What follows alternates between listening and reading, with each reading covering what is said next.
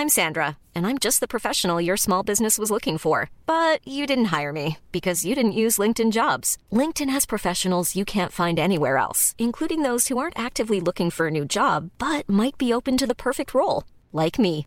In a given month, over 70% of LinkedIn users don't visit other leading job sites. So if you're not looking on LinkedIn, you'll miss out on great candidates like Sandra. Start hiring professionals like a professional. Post your free job on linkedin.com/people today.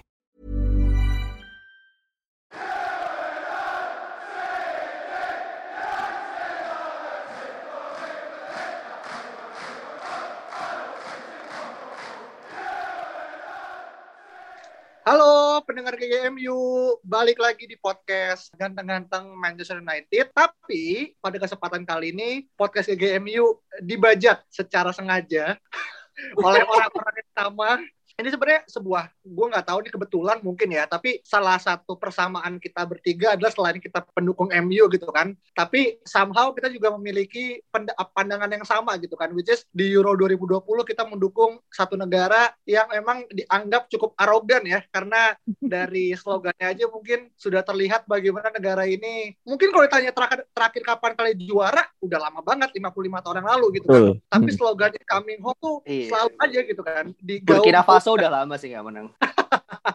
kalau buat gua kenapa akhirnya dukung Inggris sebenarnya simpel karena banyak pemain MU yang kemudian berkontribusi buat mengantarkan uh, Inggris di uh, sampai partai final dan nanti bisa bisa kita bahas gitu kan. Tapi kalau gua nanya ke lu, kenapa akhirnya lu prefer untuk kemudian dukung Inggris di Euro kali ini, Um? Mungkin kalau boleh flashback, jersey pertama yang gue punya itu adalah Wayne Rooney Euro 2004, men. Hmm, Jadi iya. dia pakai Oke. nomor 9, itu dia benar-benar breakthrough banget kan saat itu. Itu Yes. gue dipeliin sama bokap gue, jersey Inggris da- du- 2004, Wayne Rooney di belakangnya. Nah, Yang terus sejak saat itu gue mulai tuh, yang putih, yang putih. Oke. Iya, sebenarnya itu gue mulai mengikuti nih si Inggris. Itu bahkan mungkin sebelum gue suka sama MU kali. Nah, cuman Hmm. karena kebiasaan Inggris ini kan demen menyakiti fansnya ya. Tapi entah mengapa setiap kompetisi internasional gue selalu, maksudnya gue selalu nonton M, apa Inggris tuh lebih dari tim yang lain gitu loh. Hmm, hmm. Gak tahu kenapa, mungkin karena mungkin karena alasan pribadi, personal seperti jersey pertama gue itu kali yang yang yang, men- Hmm, yang hmm. apa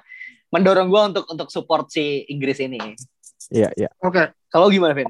Biasa aja sih. Gua karena gue fans MU dan gue juga paham dengan pemain di Liga Inggris, kemudian gue jadi fans untuk timnas Inggris itu sendiri. Menurut lebih familiar ya. Iya, lebih familiar aja. Sesimpel itu aja. Dan ketika gua 2006 itu pertama kalinya gua menonton timnas Inggris dan gue cukup sedih ya pas kalahnya tuh lawan Portugal. Portugal. Iya dan nggak enak tuh kan ada Yang Cristiano ngedipin mata ya. Iya. Terus kalahnya adu penalti kayak ya iya gini lagi gitu kan. Terus juga pas Euro 2008 kan nggak main tuh ya. Dan gue mencoba untuk ngefans tim lain gitu kayak misalnya ada Spain atau ada eh, Belanda juga yang cukup bagus pada saat itu. Cuma kayak sparknya tuh nggak ada. Dan ternyata memang pas 2010 gue dukung Inggris lagi dan gue senang dukung Inggris dan gue sedih juga ketika gol Frank Lampard itu dianulir, bukan dianulir ya nggak dianggap ya nggak dianggap gol dan pada akhirnya kalah dengan skor 4-1 dari Jerman. Iya. Mhm. Mungkin selain Iya, itu iya. ada juga ada juga kesamaan eh, mendukung Inggris dengan mendukung timnas kita ya yang kadang tidak perform di kompetisi internasional gitu. Jadi Hmm. dengan eh, pencapaian Inggris saat ini di final mungkin eh, akan sedikit mengobati eh, kerinduan kita untuk juara gitu loh. Eh tapi tapi sorry, gue mau nanya. Dukung kalau- timnas. Kalian kalau misalnya Hmm. nonton nonton timnas Inggris nih, misalnya eh, eh, nyanyi national Ah. anthem-nya, kalian tuh menghayati God Save the Queen nggak? Atau kayak biasa aja? Biasa aja gue. Oh biasa. Wayne, aja. Ro- Wayne Rooney aja gak nyanyi bro. Oh iya, masa? Wayne, Wayne Rooney nggak nyanyi. Ah. Gue gue bahkan sempat sempat baca kenapa Wayne Rooney itu ketika national anthem God Save the Queen dia nggak nyanyi karena menurut dia ya correct me if I'm wrong God should be save all of the person gitu loh nggak cuma the Queen gitu loh. Oh, oke. Jadi dia nggak nyanyi gitu. Iya, iya, iya. Ya meskipun eh, emang konsep God Save the Queen kan sebenarnya merujuk pada pada historinya Inggris sendiri kan. Bagaimana ya kita tahu bagai eh, Inggris terkenal sama Duck and Duchess-nya di di apa di Edinburgh segala macam gitu kan. Tapi kalau gue pribadi sih kalau secara anthem nggak terlalu ya karena pertama mungkin gue nggak nggak pernah tinggal di sana gue nggak lahir di sana. Jadi kecintaan gue lebih kepada ya akhirnya karena gue menikmati Liga Inggris dan itu terserap aja gitu ke ke pola permainan dan juga familiaritas kepada pemain sih Vin. Karena ya sekarang aja kan at least di MU sendiri kita mengirimkan empat pemain kan. Mungkin lima sama Lingard tapi Lingard kemudian ke tendang pas sebelum akhirnya 26 pemain sort out. Jadi gue ngerasa kayak dengan semakin banyak orang kemudian merepresentasikan negara tersebut, gue jadi kayak ngerasa related aja gitu dengan dengan orang tersebut gitu sih kalau gue. Gue mungkin emosional kalau hmm. denger anthem Liga Champion kali ya. Hmm. gue ingetnya itu iklan Lays anjir iklan Lays iya iya iya. Lays Pepsi juga. Tapi tapi gini ya kalau ngomongin pertandingan kemarin ya sebelum kita maju ke final besok kan hari Senin pagi kita ketemu uh, jam satu gitu kan lawan Italia gitu kan. Sebenarnya gue sebenarnya udah punya firasat kalau kita akan masuk ke final gitu kan. Pertama karena main di Wembley pertama gitu kan. Dan kemarin ada 66 ribu fans yang datang ke Wembley yang baru gitu kan. Dan ini mengingatkan sejarah akan tahun 1966 gitu kan. Yang mana saat itu terakhir kali Inggris juara Piala Dunia gitu kan melawan Jerman Barat gitu. Nah, dari lu pribadi gitu kan ngelihat perjalanan Inggris yang sekarang dianggap mungkin banyak orang uh, tunggu to be true gitu kan. Karena rata-rata pemain yang dibawa bisa dibilang cukup muda ya uh, dari dari apa pemain gitu kan. Nah, apa yang kemudian lu ngelihat Inggris itu punya potensi sehingga masuk sampai uh, final ini, Vin? Sebenarnya ini udah direncanakan sih dari udah lama banget. Gue lupa dari tahun 2006 atau 2004 ya. Itu uh, Inggris membangun camp nama Suns uh, George Park gitu. Itu untuk pembinaan pemain muda dan segala macamnya. Jadi um, kesuksesan Inggris dari tahun 2018 kemudian 2019 masuk final uh, gagal ya di semifinal lagi National League dan kemudian sekarang masuk final dengan banyak sekali pemain-pemain muda potensial yang mana juga banyak sekali pemain yang sampai nggak bisa masuk 26 pemain tersebut gitu. Jadi kayak kita sendiri sekarang tuh bisa bikin line up pemain-pemain Inggris yang nggak masuk gitu. Saking banyaknya pemain potensial. Itu sebenarnya udah di udah ada blueprintnya di tahun itu gitu. Dan Inggris ini mencontek Perancis dan juga Jerman yang melakukan itu. Dan untuk Jerman sendiri kita bisa lihat mereka uh, sukses dari tahun 2006 10 14 puncaknya di 14 ya 10 kan dia kalah di semifinal 2006 juga kalah di semifinal tapi at least itu sudah ke arah yang benar gitu meskipun sekarang sudah ada penurunan juga dan Perancis yang kita lihat juga pemainnya banyak banget pemain muda potensial gitu jadi buat gue ini bukanlah sebuah kesuksesan yang instan yang tiba-tiba kemudian ada kalimat golden generation dan segala macam, tapi ini adalah sesuatu yang sudah dibangun dari awal. Mm-hmm. Iya. Oke, okay. berarti lu apa gimana, Ung? Kalau bisa uh, boleh nambahin Alvin, sedikit statistik ya. Di tahun 2017 itu Inggris menang U17 World Cup. Di situ ada Phil Foden dan Jadon Sancho. Yes. Di U19 Euros dia menang juga. Inggris menang pertama kali. Ada Rhys James dan Mason Mount. U20 World Cup Inggris menang lagi ada Dominic Calvert-Lewin dan empat tahun setelahnya saat ini Inggris final pertama di Euros 2020 jadi uh, memang perkembangan ini, ini sangat signifikan dan memang emang betul yang dibilang Alvin gitu. Jadi menarik untuk untuk melihat performa Inggris mulai dari U, apa World Cup 2018 kemarin dan dengan apa pun pencapaian uh, Inggris di Euro 2020 saat ini gitu ya, justru semakin bersemangat untuk melihat tim ini itu berkompetisi di World Cup 2022. Betul. Hmm. Karena dengan dengan dengan experience yang makin matang, usia yang makin matang, semakin berpengalaman di kompetisi internasional, nggak akan ada yang bilang apa ya Inggris akan akan di dikecilin lagi gitu loh di kompetisi selanjutnya. Mm -hmm. Iya iya iya uh, eh, gue baru sadar ternyata Pickford baru kejebolan sekali cuy. Di selama yeah. Euro gitu kan. Dan itu bukan datang dari open play tapi datang dari uh, sebuah situasi bola mati gitu kan. Yang mana kita bisa ngelihat ada satu pemain kita which is Harry Maguire sendiri terlepas dia baru main uh, di di babak knockout ya tapi peran dia kan sangat vital gitu kan menjaga area pertahanan. Uh, lu ngelihat kemudian uh, adanya mulai lapisan dari mulai belakang, tengah, depan yang mulai cukup rata, apakah ini sebuah apa ya? Uh, tadi Afin bilang golden generation gitu kan. Tapi dari semua sisi, apa yang menurut lu Vin masih kemudian perlu Inggris benahi Vin untuk kemudian terutama untuk menghadapi final sendiri Vin? Salah satu bagian atau posisi yang menurut gua agak sedikit riskan ya di Inggris adalah kiper. Sebenarnya menurut gue Inggris ini atau Pickford itu kurang diuji selama selama Euro ini. Dan kemarin baru benar-benar ada ujian ketika melawan Jerman dan juga Denmark. Dan untung ya pas lawan Jerman juga dia bisa melakukan sebuah beberapa saves yang sangat bagus dan sayangnya ketika lawan Denmark kemarin itu dia kurang bisa ngetip tendangannya si Damsgaard. Makanya sebenarnya bola itu kan nggak lagi ke pojok banget ya. Dia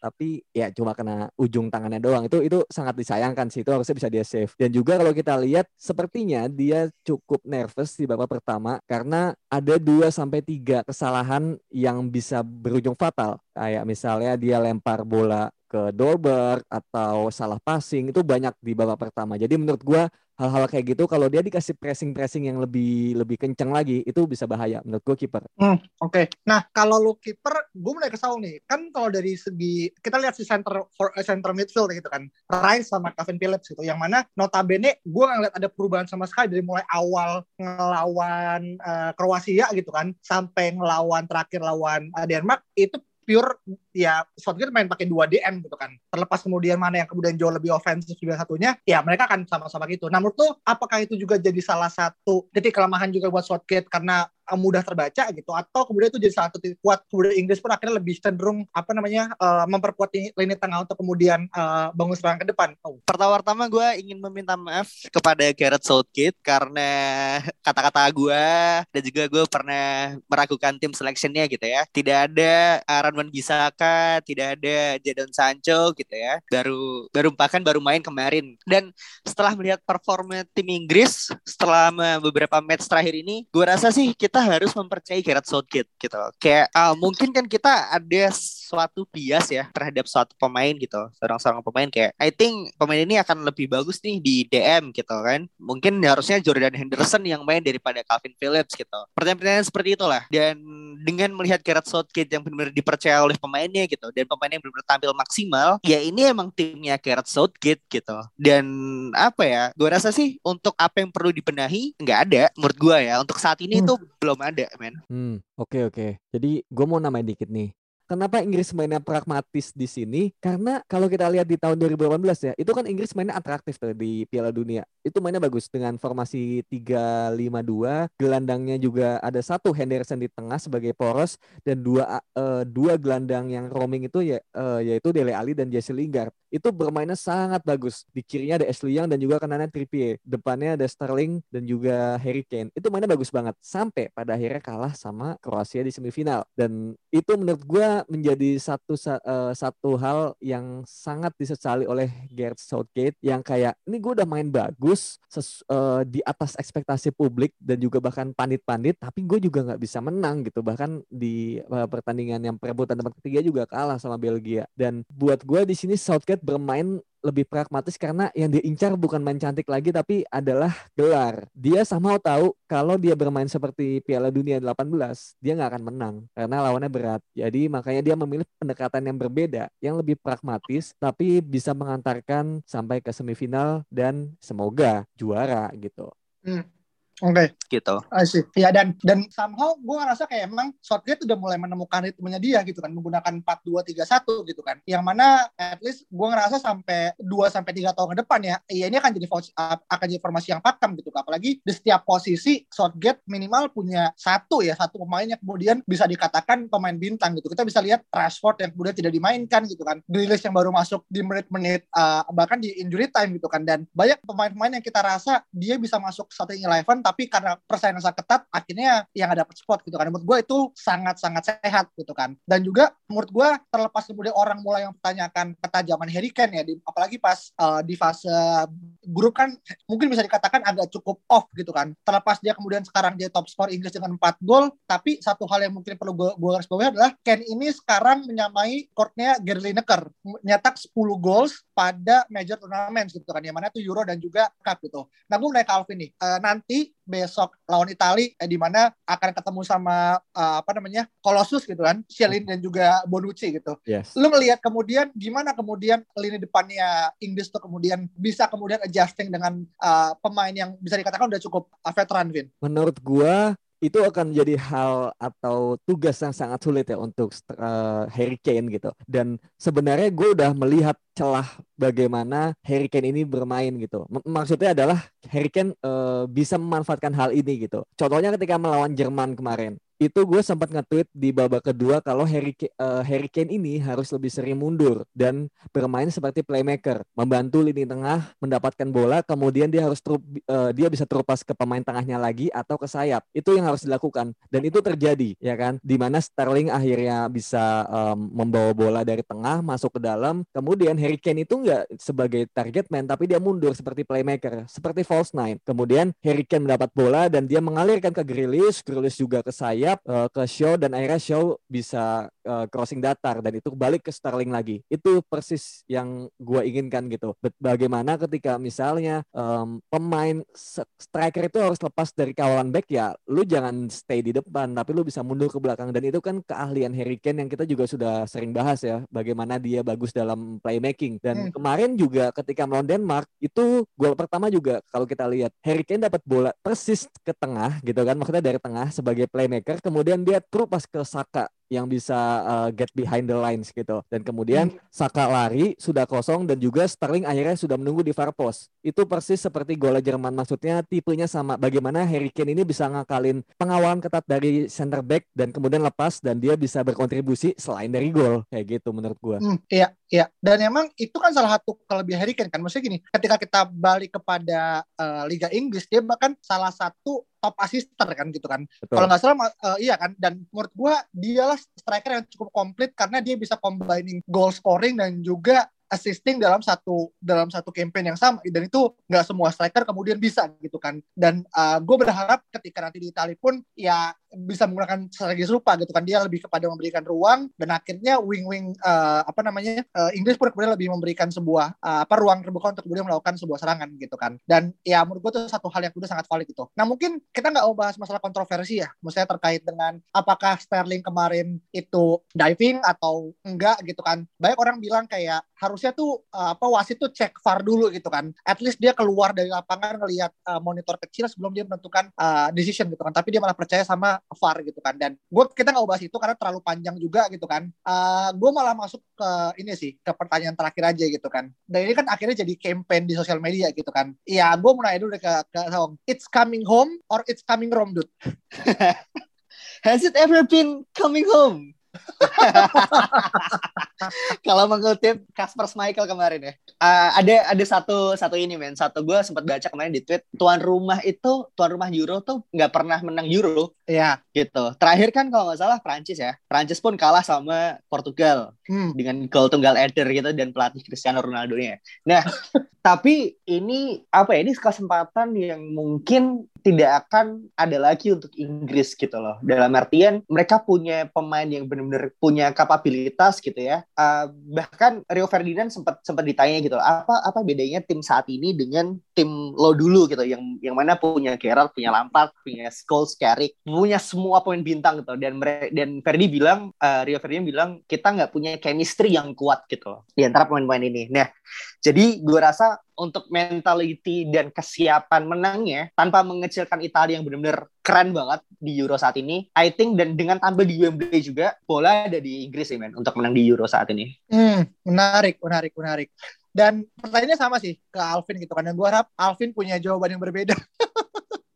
Eh, uh, enggak lah. Kalau jawaban beda nggak mungkin lah kan. Gue ingin Inggris menang juga. Uh, iya iya. Gimana gimana? Uh, kalau gue ya, gue sangat optimis sih menurut gue dalam pertandingan ini. Kenapa? Karena gimana ya? Kalau misalnya kita flashback ke zaman 2004 ya, ketika Portugal jadi tuan rumah, kemudian kalah sama Yunani. Itu hmm. kan Portugal mainnya bagus dari awal gitu. Maksudnya adalah gue mungkin mengenyampingkan masalah tuan rumah, tapi lebih kepada uh, fokus gue performa tim mana yang sepertinya ini bakal klimaks di final yaitu Portugal di 2004 dan ternyata kandas sama Yunani. Kemudian kalau kita lihat lagi di 2016 yang tim mana yang paling bagus bermainnya dan digadang-gadang menjadi juara? Yaitu Prancis mainnya bagus banget dari awal kemudian juga ah kayaknya nggak pernah kalah deh gitu. Jerman juga kalah kan sama Prancis 2-0 kalau nggak salah. Dan Portugal ada tim yang dikritik karena dia nggak pernah menang di grup peringkat tiga dan kemudian bisa men, bisa masuk final gitu. Dan ini juga sama dengan Inggris gitu dan Italia. Italia adalah tim yang sangat dijagokan juara sejak game week bukan game week ya, uh, match day pertama. Dan Inggris adalah tim yang paling diragu bukan diragukan ya, tapi kayak dikritik karena gaya bermainnya dan juga segala macam kontroversinya dan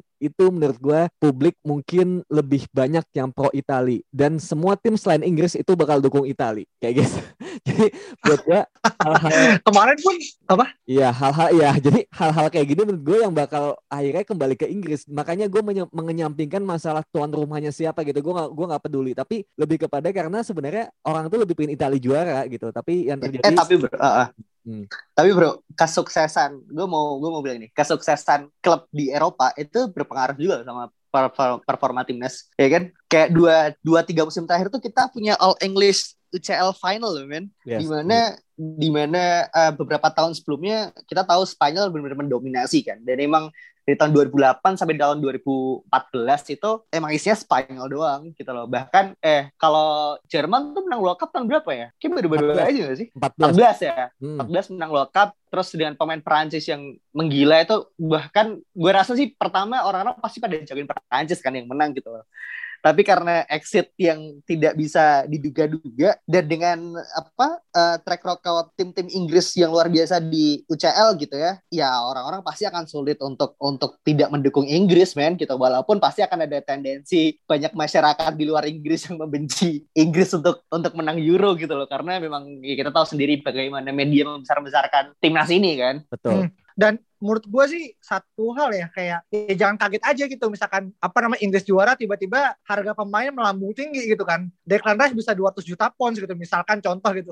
Dan menurut gue kan itu sebuah advantage yang diambil oleh klub pas kemudian yang beli juga orang-orang Inggris juga. Tapi menurut gue ini efek domino yang kemudian uh, siap tim pun harus prepare juga gitu. Ketika Inggris juara ya orang-orang dalamnya ya akan naik. Untungnya Sancho kan udah apa set the contract ya. Jadi gue agak cukup nggak was-was sih. Gue bisa bayangkan gimana akhirnya misalkan Inggris juara tiba-tiba Dortmund ngelihat wah ini kesempatan besar nih buat gue naikin gitu kan. Jadi ya untungnya itu itu satu hal yang gue rasa sebuah blessing discuss untuk uh, untuk MU gitu kan. Dan ya kita nggak tahu final seperti apa dan juga apa yang kemudian akan terjadi resultnya buat England harapannya ini bisa jadi salah satu batu tonggak sejarah ya karena sebelumnya tahun 2018 aja kita ends up di semifinal gitu kan uh, di World Cup dan harapannya ini bisa jadi salah satu uh, trigger untuk kemudian uh, Inggris dengan golden generationnya bisa bangkit gitu. Oke, itu aja mungkin dari uh, kita bertiga. Sorry kalau podcast ini tiba-tiba dibajak oleh episode Inggris yang akan masuk final dan sampai juga pertemuan pertemuan berikutnya yang tetap kita ngebahas tentang